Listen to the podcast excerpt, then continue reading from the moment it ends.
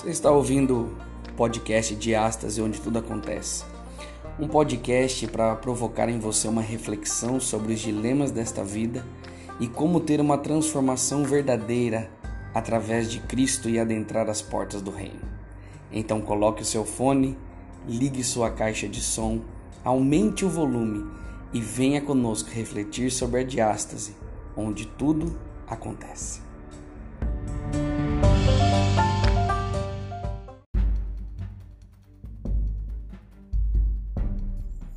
Olá, querido amigo, muito bom dia, feliz dia da ressurreição para você.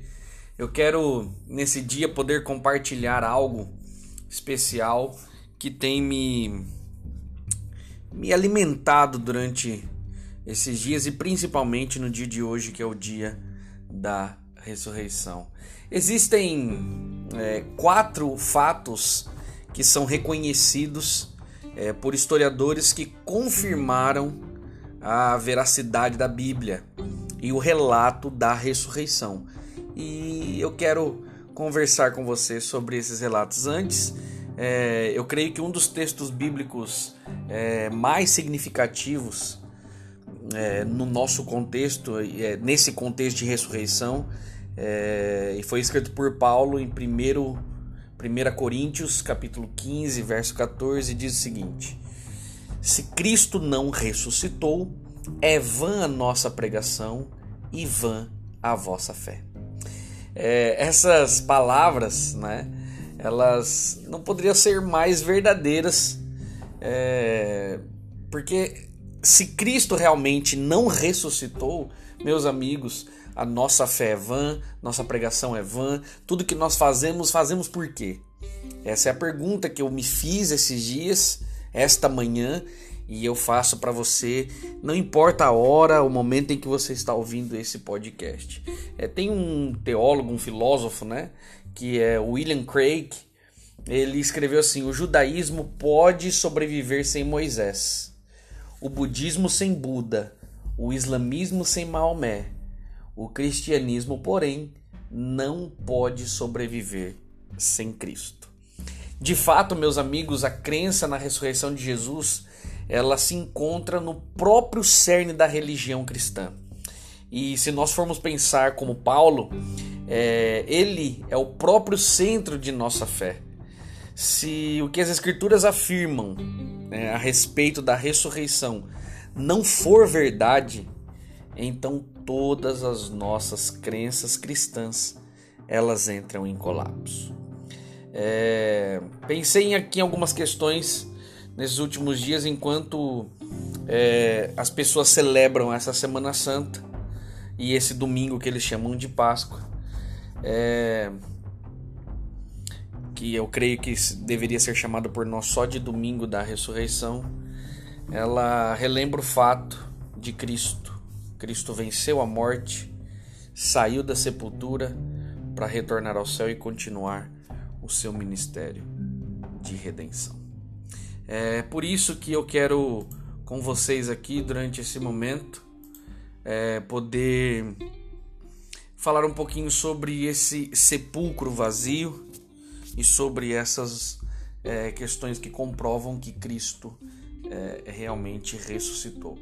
É, infelizmente, meus queridos amigos, cada vez mais é, o relato dos evangelhos, quando se diz respeito à ressurreição de Jesus, é, vem sendo interpretado de maneira simbólica. É, um número crescente de pessoas é, tem rejeitado a ideia de que Cristo realmente ressuscitou, ela, e, e deixando essa ressurreição de ser literal e histórica. Elas têm deixado de lado. Por exemplo, é uma pesquisa feita pelo Instituto Comres para a B B C em dois mil e dezessete revelou que vinte e três por cento dos cristãos britânicos não acreditavam na ressurreição de Jesus. É, e o mais preocupante ainda é, é o fato de que cinquenta e sete por cento dos cristãos que frequentavam a igreja pelo menos uma vez por semana É, terem dito que não criam que Jesus tenha realmente ressurgido dos mortos. E quando a gente olha para esses dados, nos perguntamos o que, que aconteceu com a Inglaterra de homens como John Wesley, William Carey, é, William Wilberforce, é, George Whitefield, Charles Spurgeon e John Stott, que são vários homens que apareceram daquela região para ressaltar, para exaltar a Cristo. É, a Inglaterra, essa fervorosa Inglaterra de Wesley, tornou-se ateia nos tempos de um homem chamado Richard Dawkins, né? É, desde que esses pensadores cristãos, a exemplo de Bultmann, e reinterpretaram as narrativas é, dos evangelhos, é, colocando metáforas existenciais é, para torná-las, eu creio que atraentes, né, para o leitor moderno. É, um mar do relativismo é, inundou a nossa era, a igreja cristã, e provocou ali então um esfriamento da fé, como se vê em nossos dias. Isso é, é triste. É, a grande questão é que os evangelhos também reivindicam é, a historicidade e autenticidade dos eventos ali narrados. É, uma leitura que nós fazemos fiel dos relatos da ressurreição de Cristo deve levar em consideração que os autores não estavam criando um conto de fadas, mas eles estavam ali fazendo o quê? Eles estavam descrevendo acontecimentos que eles presenciaram, né? É, e assim a gente se pergunta, né, que evidências existem de que a ressurreição de Jesus é um evento histórico, né? É, tem um homem chamado William Craig, né, que eu li um pouquinho antes. Ele se tornou muito conhecido é, por seus debates com ateus.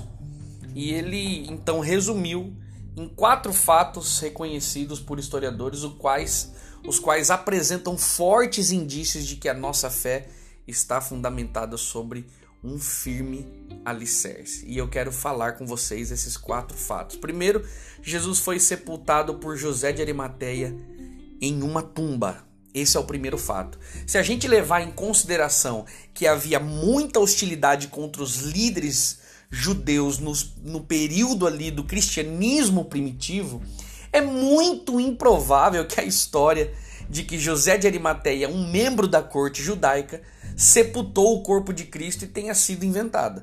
É, além disso, a história aqui do sepultamento de Jesus não apresenta características de lenda, né, como afirma o Craig, né, no, no livro The Apologetics Study Bible, Real Questions e mais alguma coisa aqui, a Bíblia do Estudo Apologeta, Questões Reais, Respostas Diretas, Mais Firme Fé, na página mil setecentos e vinte e oito, ele diz assim: por essas e outras razões, a maioria dos críticos do Novo Testamento concordam que Jesus foi, de fato, sepultado por José de Arimateia em uma tumba.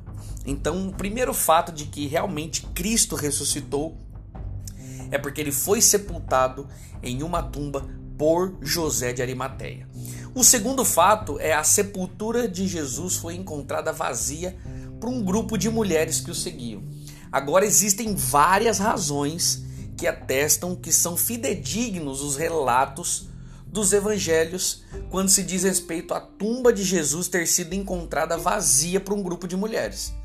É, uma delas, e talvez acho que a principal, é que numa cultura patriarcal como a judaica, não se dava muito crédito ao testemunho das mulheres, e isso perdurou por muito tempo.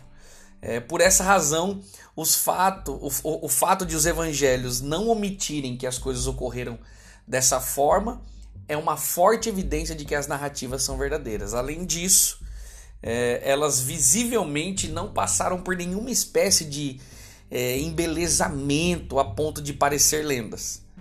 Craig fala mais uma vez: por essas e outras razões, a maioria dos estudiosos se apega firmemente à confiabilidade do testemunho bíblico a respeito da tumba vazia de Jesus.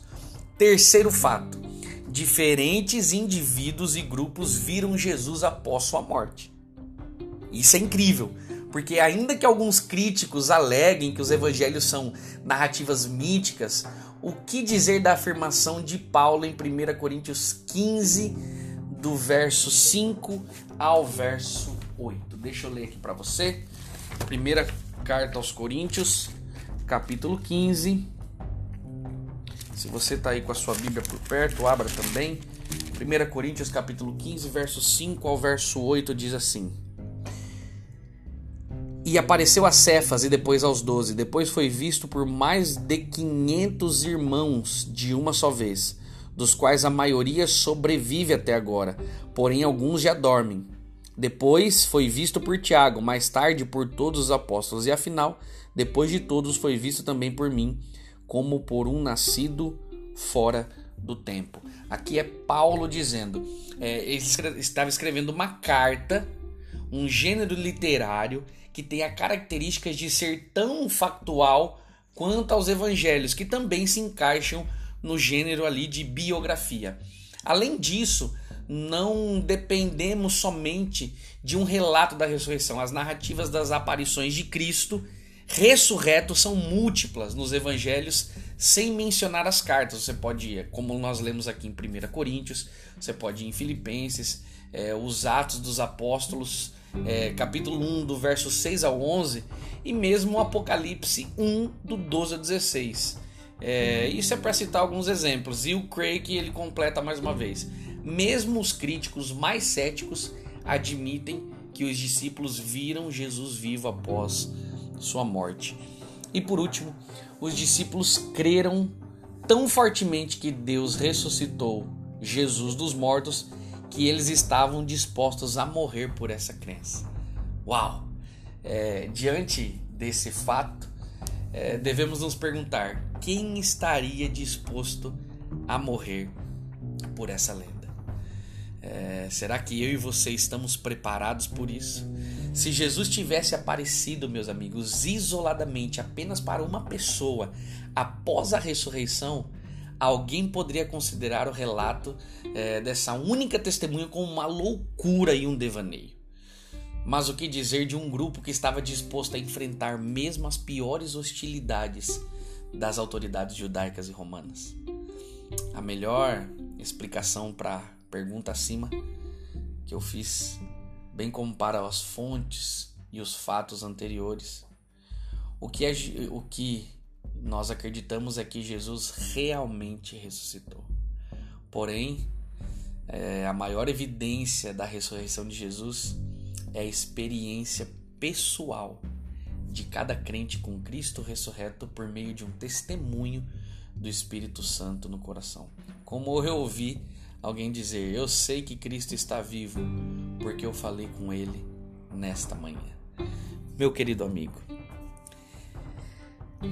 muitos hoje estão sentados e comendo seus ovos de Páscoa, mas eu quero te dizer uma coisa: a tumba está vazia, a cruz também está, para que o nosso coração estivesse cheio desse Jesus que ressuscitou.